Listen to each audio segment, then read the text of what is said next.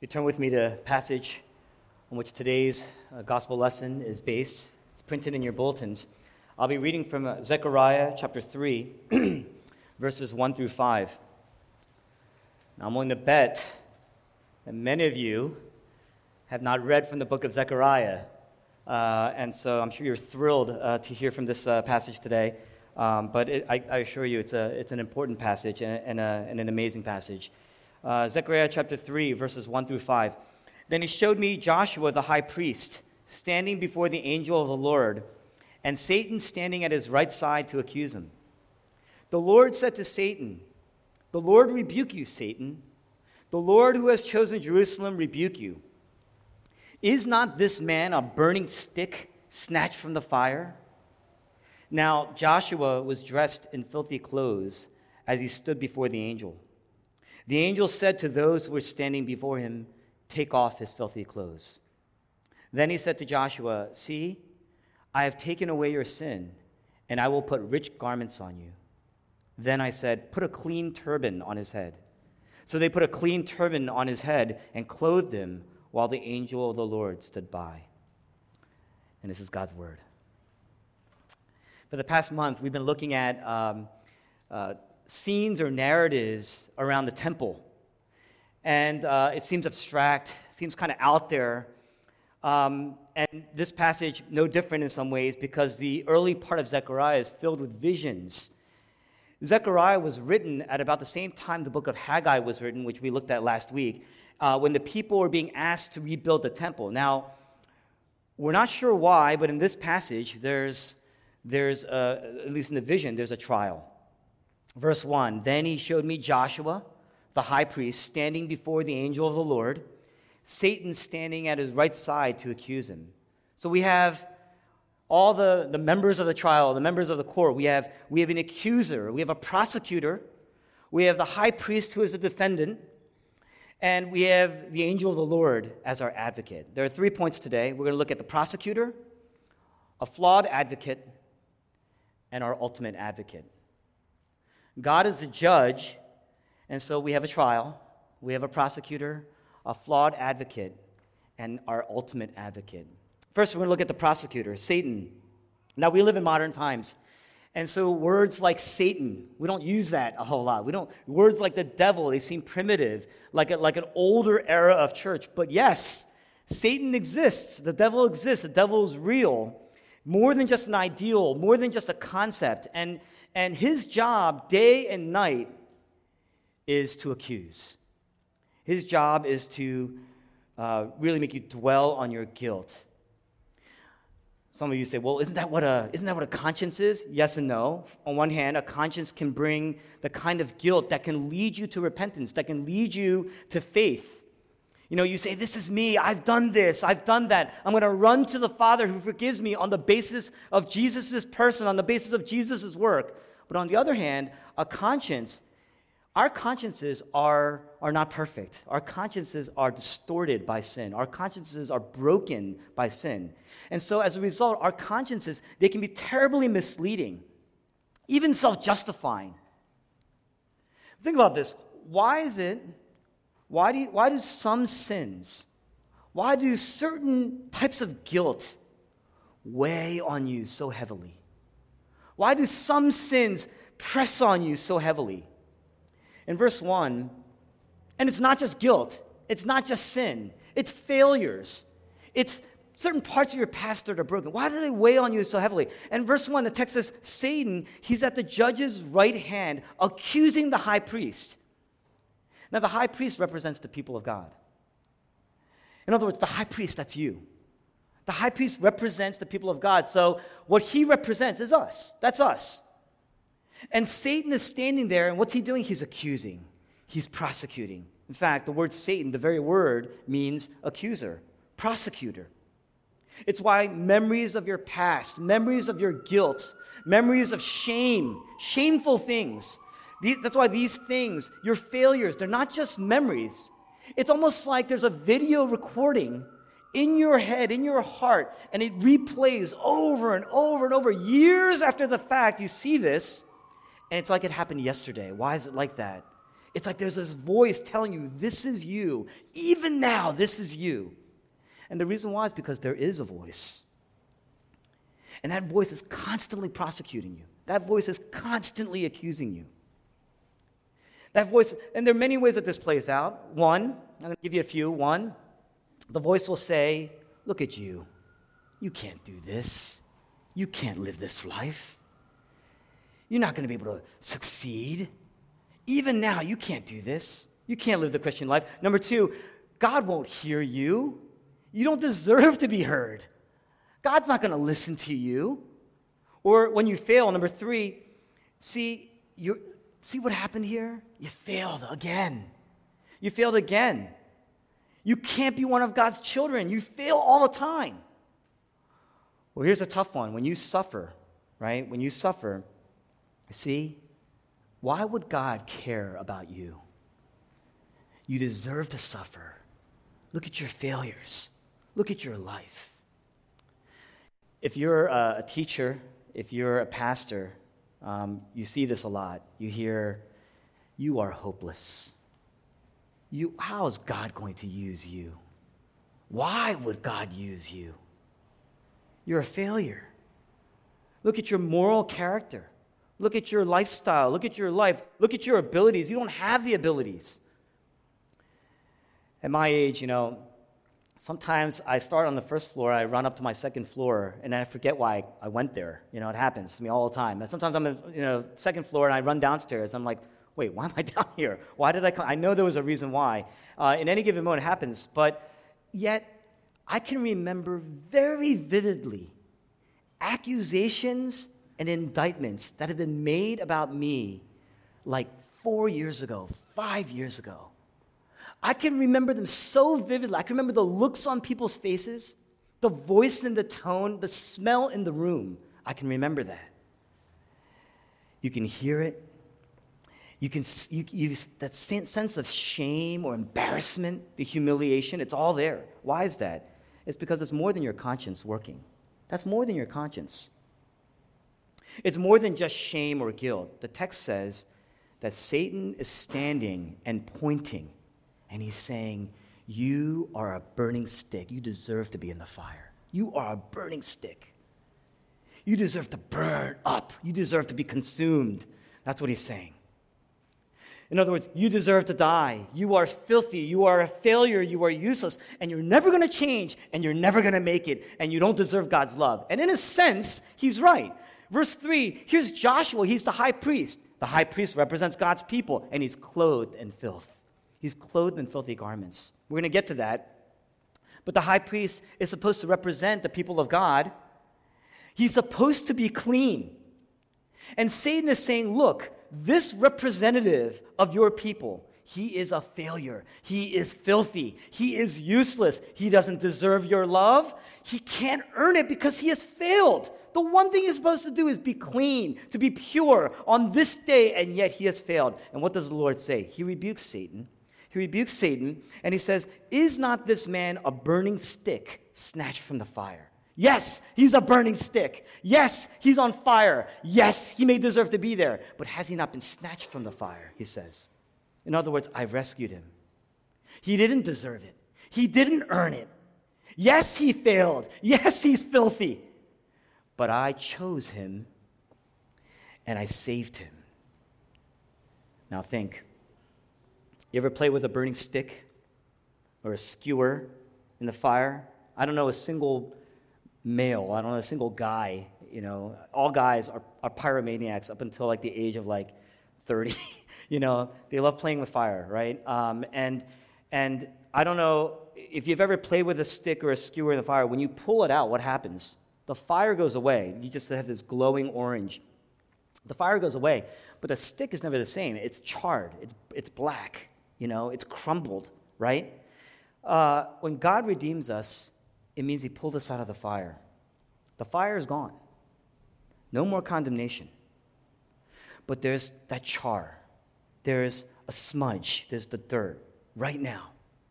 Right now, if you're a Christian, your sins are forgiven. There is no condemnation for those of us who are in Christ Jesus. Christ's righteousness, it's not just we've been forgiven. In fact, you see this in the text. It's not just that he says, I've taken away your sin. I've taken away a sin, right? He says, I have also made you clean. I've, I've given, I've placed my righteousness on you. And so there's no more condemnation. Christ's righteousness is in you, but you may be saved from the penalty of sin. You may be saved from the power of sin. Sin no longer has that, that oppressive hold on you. You can actually be free from sin. No longer has that grip, that control over you. You're no longer a slave, and yet you're still reeling from the pollution of sin. You're still reeling, you're burned. You feel that burn. There's still the presence of sin in your life. You may have been hurt. You may be hurt. You may have lost the trust of people in your life. That's part of the burn. Maybe there's material loss or marital loss, even. There's the burn. But God says, I have pulled you from the fire, and one day even the presence of sin will be gone forever. More than a decade ago, the U.S. entered a war, probably like, what, 15 years ago now. U.S. entered into a war to topple a dictator.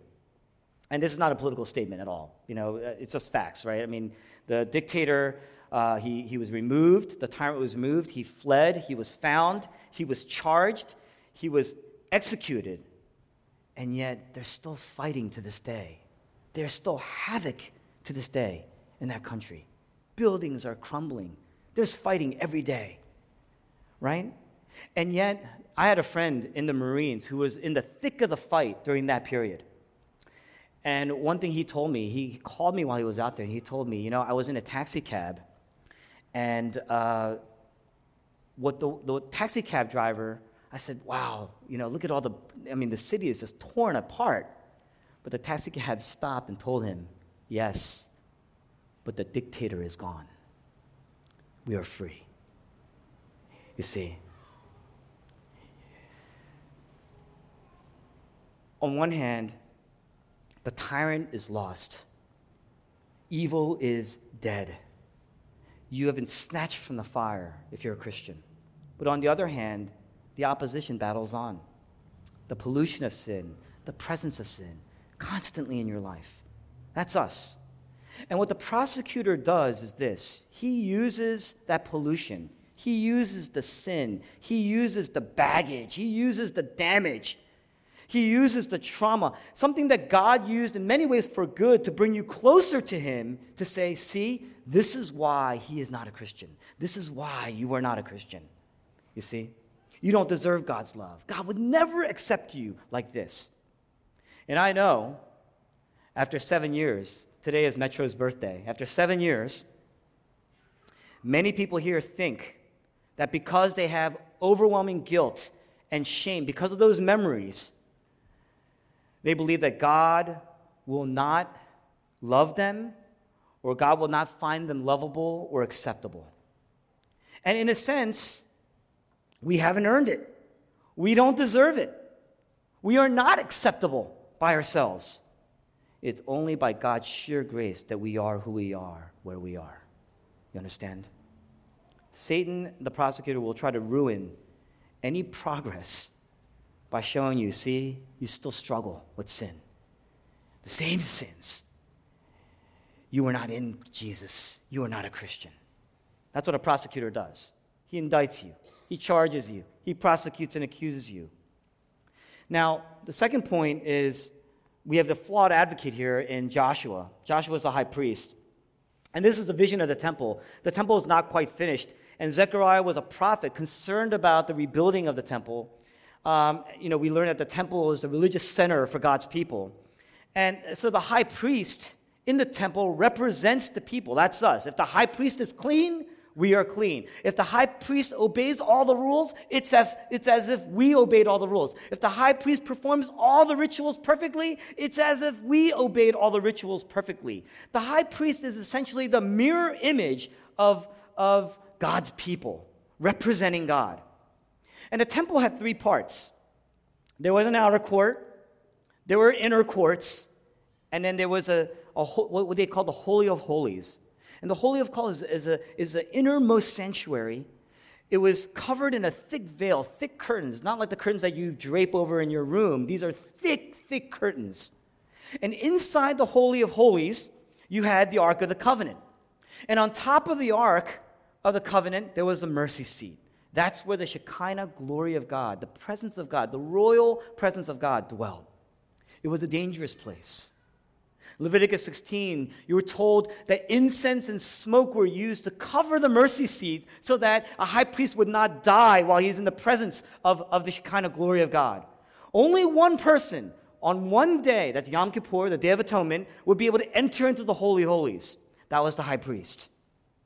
And Zechariah in this passage, the context is that he's experiencing this vision from inside the Holy of Holies on that day where he saw Joshua, the high priest. And the high priest would perform specific rituals, specific uh, rituals as part of his, uh, this, this preparation and the execution of, of the Day of Atonement. One week prior to the Day of Atonement, he was taken into seclusion. He was away from his home. He would be alone. Why? It's so that he wouldn't become unclean. He wouldn't become unclean. Clean food would be brought to him. He'd wash his body, he'd prepare his heart. And then the night before the Day of Atonement, he wouldn't sleep. He stayed up all night. He would pray, he would read the Bible, he would purify his heart. And then on that day, here's what he would do he would bathe from head to toe, and then he would be dressed in pure, unstained white linen. And then he would enter into the Holy of Holies and he would offer an animal sacrifice for his sins. And then he would come out. And then he would bathe again, head to toe. He would bathe again. And then he'd be reclothed in white linen. Then he would enter in again, and this time he would sacrifice for the priests. Then he would come out, and a third time he would bathe again, head to toe. Clothed in white linen, enter in again the Holy of Holies, this time for the sins of the people right? So a lot of, of, of uh, order there, and it was all done in public view. The temple was literally crowded on the day, and people would watch through a thin screen. They would literally watch him through a thin screen as he bathed. They would watch him bathe, they would watch him get dressed, they would watch him go in to the Holy of Holies, and they would watch him come out of the Holy of Holies. And while he's doing, performing these rituals, they will be cheering him. They're cheering him on. He represents the people of God. On one day, he is a representative of the people of God, and he will go in clean, perform the rituals perfectly, right, to represent the people, and the sins of the people will be forgiven. And so they would cheer him on. Each time he comes out of the holy, they would cheer him on. They would watch his every move to make sure that he was following all the rules with utmost purity. In this passage, Zechariah now sees Joshua in the Holy of Holies, but he's in filthy clothes. That's the image. This is an unclean high priest. This is a filthy, unacceptable high priest. If the high priest is unclean, the people of God are unclean. If the high priest are unacceptable, the people of God are unacceptable. You see? If the high priest is filthy, the people of God are filthy. The actual word for that is righteousness. Righteousness, in a way, is, means approval. Un- unacceptable. The high priest, at his best, is in the Holy of Holies. And here he is filthy. He is dirty. It means that we're dirty. We are filthy. And this is disastrous to God's people. In other words, in spite of all the efforts to be acceptable, it's why we're constantly working for approval, why we're constantly anxious, why we get depressed. Deep inside, we know we have this desire, this need to be declared righteous. For somebody outside of us to say, Yes, you are righteous, you are beautiful. We have this strong desire to be received and accepted, to be acceptable. But we know that deep inside, something's amiss, something's wrong. We're not acceptable. There's this deep rooted insecurity that goes all the way back to the Garden of Eden when, and we can go into this, but Adam and Eve, you know, when they, when they chose to rebel against God and they saw themselves to be naked and it was shame. There's this deep insecurity. And the instant they recognize that, what do they do? They try to cover themselves up with fig leaves and they hid from God. It's this deep rooted insecurity that's caused by sin. And it's not just a social thing, it's not a romantic thing, it's not a work related thing. This is we use all those things to cover over that insecurity to say, yes, this is what makes me acceptable. This is what makes me righteous. If I can just be in with this group of people, then I am acceptable. If I could just have this in my life, then I'm acceptable. If I can get this promotion and be approved by this level of people, then I'm acceptable. If I can minister in this category, in this place, then I'm acceptable. If I can live in that neighborhood, send my kids to that school, then I'm acceptable. If I can get into this company or this school, then I'm acceptable if I can have this type of career path, we can go on and on. Guys, we do this even at the smallest things. If I could just beat him at this game, then I'm acceptable. If I can, sometimes it's a, we have hot dog eating contests in this country. Right? We have hot dog eating contests. It's all pursuing a righteousness and acceptance that is greater than somebody else. That's why we need to look better than others, dress better than others. We can make a competition of anything. We are constantly competing for God's love and God's acceptance. And it's disastrous. We're advocating for ourselves and we're saying, see, this is my defense. I am clean. I am okay. I am acceptable. One, it's disastrous because you're working to cover over your flaws, but that's what makes you so defensive because people can see your flaws. You're working to cover over your flaws, your insecurity, your, your failures, but that's what makes you angry when people discover these things, when people challenge you on these things. You're anxious because you're placing so much weight on your success or your looks or your relationships or your promotions. And those things were never meant to sustain that kind of weight, to handle that kind of weight. The second thing is, it has no effect. Even when you get there, even when you get there, you're not satisfied. The, if anything, increases the hunger and the thirst. You see? There's, when I quote this movie often, uh, in 1984, there's a movie, Chariots of Fire, one of my favorite movies all time. And it's a true story about uh, a Jewish sprinter really going up against a, a Christian sprinter, you know, in the Olympics. You know, 100 meters, true story. And without going into the details, um, you have Eric Liddell, who is, who is a Christian, and he says, I run, and when I run, I feel God's pleasure. It's an amazing line in the movie. But Harold Abrams, he's got the weight of his country. He's got the weight of, really, the weight of the world on his shoulders, right? Because he's fighting, he's battling anti Semitism. He says, if I don't win this, right? Those people out there will always view me as a certain type of person. And he's a, he's a great runner. And there's one scene where he's, he's getting ready to race, and his friend uh, comes up to him. And uh, he tells his friend, You know, I used to be afraid. I used to be afraid of losing. Now I'm almost afraid of winning. Because what's next after that? What happens? You see? we're still covered in filth. And that's Joshua. But that's us. No matter what you do, you cannot overrule the brokenness and the mess and the sin, and you cannot clean yourself. So we need something more than a flawed advocate. That's a flawed advocate. But this passage reveals an ultimate advocate.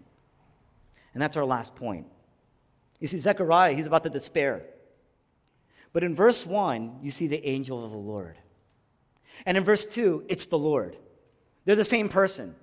Verse 1, angel of the Lord, and he goes into kind of shortcut. Verse 2, it's the Lord. They're the same person. On one hand, the angel of the Lord is not just an angel, he calls himself the Lord, bears his name, the Lord. It's the name that God, it's the name Yahweh, the name that God told his people, the people he treasures. Only they would have a special name to refer to God. Everybody else used words like Adonai or Elohim, but God's special chosen people will refer to him as Yahweh, the Lord. And in the angel, he's more than an angel. In the Old Testament, whenever you see the angel of the Lord, they're referring to the pre incarnate Jesus, the one who bears God's name, the Lord. And so here's Satan, he's prosecuting and he's accusing. He's the deceiver, so he's lying and cheating and deceiving and twisting to accuse. In other words, he's making his case. And it's a pretty good case. He's making a case. And what does he say? What, what, does, uh, what does the advocate say? The accuser says, This person, this person deserves to die, essentially. right? But then you have this advocate, and what's his case? Verse 4. The angel said to those standing before for him, in other, in other words, he's making his case. Verse 4, he says, Take off his filthy clothes. Verse 5, I have taken away your sin. I will clothe you with rich garments. I'm going to change the emphasis a little bit, right? He says, I have taken away your sin. I have taken away your sin. I will clothe you with rich garments. Verse 6, so I said, Put a clean turban on him. So they put a clean turban on him and clothed him. The angel of the Lord stands before the prosecution, stands before the judge, and he says, Let this man go. He's clean, he's innocent. I've made him clean, I've made him innocent. He's advocating for the high priest. He says, Take off his filthy clothes. I have taken away your sin, and I will clothe you in rich garments. He's saying, Not only are you forgiven of your sins, but you're also made righteous. You were also made clean. I'm dressing you. Dressed in his righteousness alone, faultless to stand before the throne. What's happening here is Joshua, he's the high priest. He's broken. He's messy. He's unacceptable. That's us. That's you, right? The prosecution makes a solid case. But the high priest had the angel of the Lord as his advocate. And essentially, what Jesus Christ is saying is this He's saying, yes, Joshua represents the people as the high priest, but he's not the real high priest. I am the real high priest. I represent the people of God. I will perform the work of the high priest once and for all as the ultimate advocate for my people. So if I lose the case, God's people lose. But if I win the case, God's people win.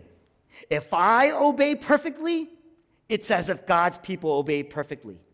If I perform the ultimate ritual perfectly, then it's as if God's people perform the ultimate ritual. Perf- if I provide the ultimate sacrifice perfectly, then it's as if God's people have been forgiven of their sins. You see, that's what's going on here. And I used to think this I used to think that when Jesus would plead his case to the Father, to the judge, that what he's really saying is, Father, you are a loving God and you are a merciful God.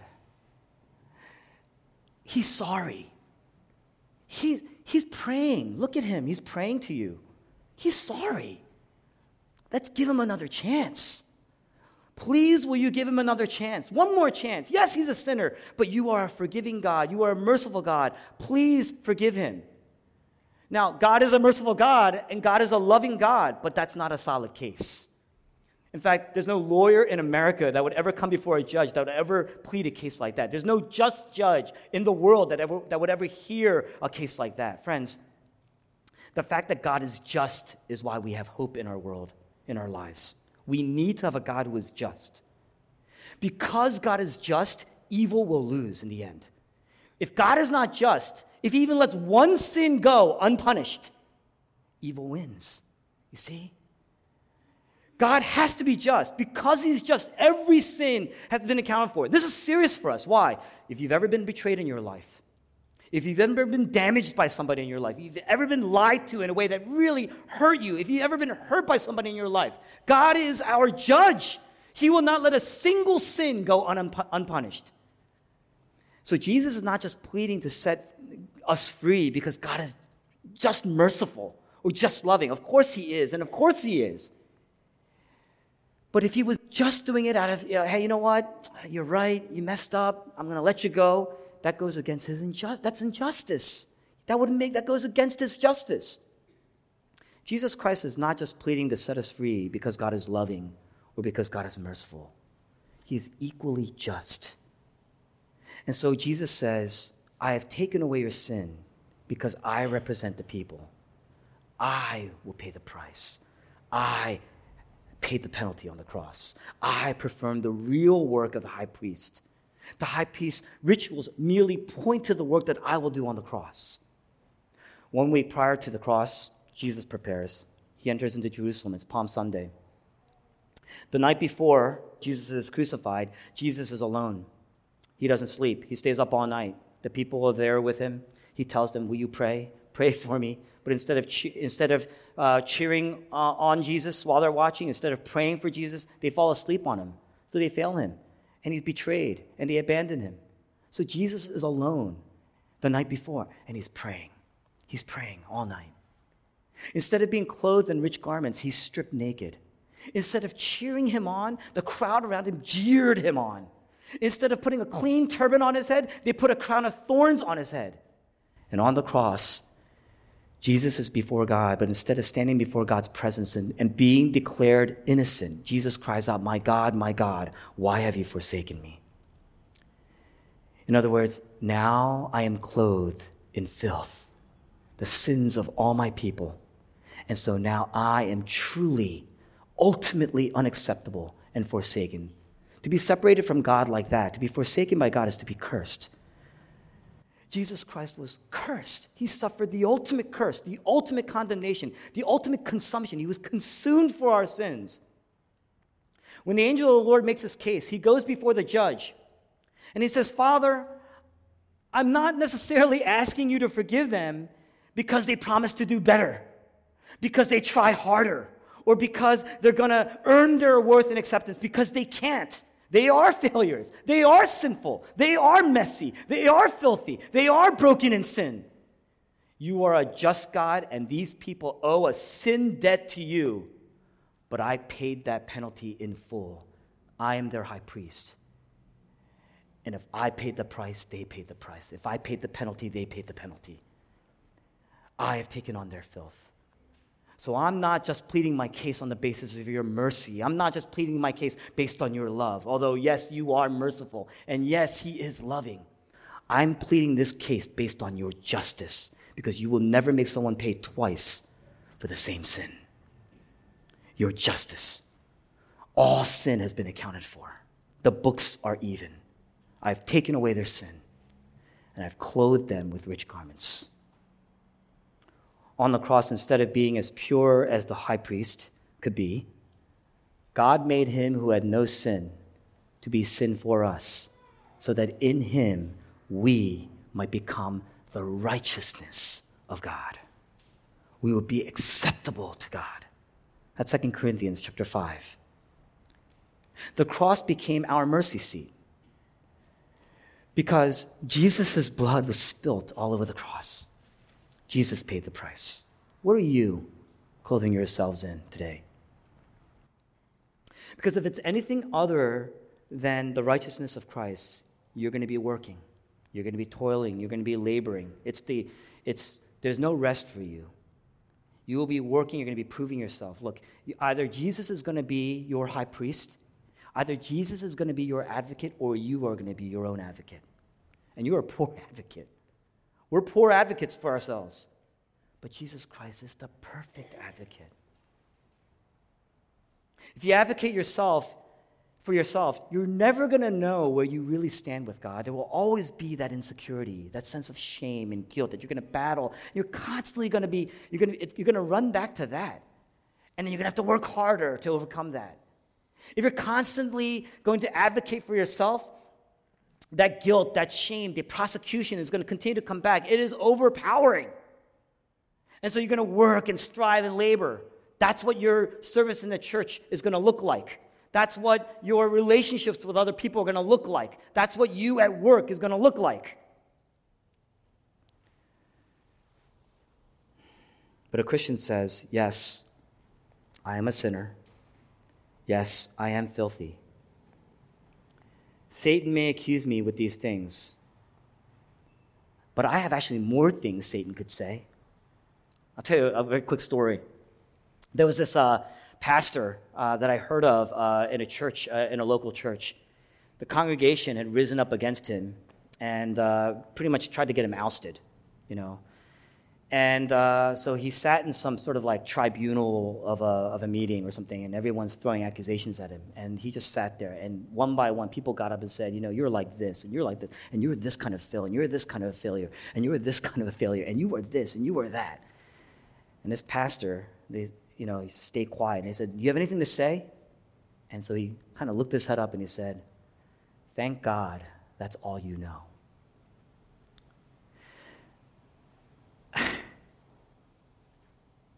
What though the accuser wore of ills that I had done? I know them well, and thousands more.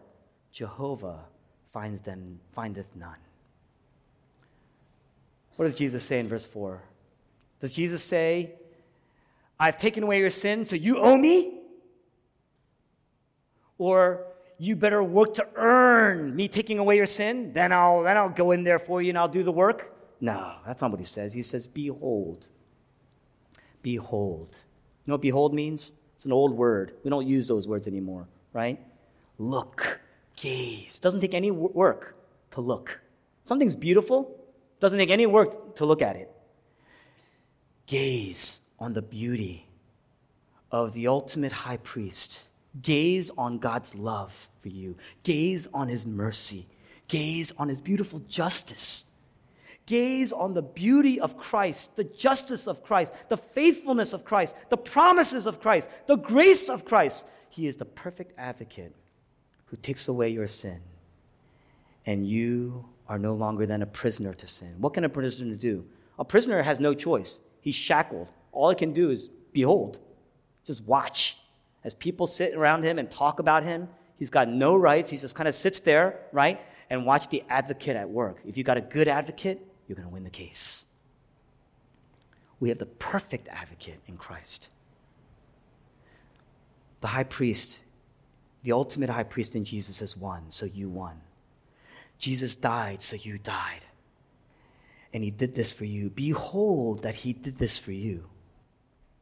Now, he's not saying don't obey the law. You are held accountable to the law.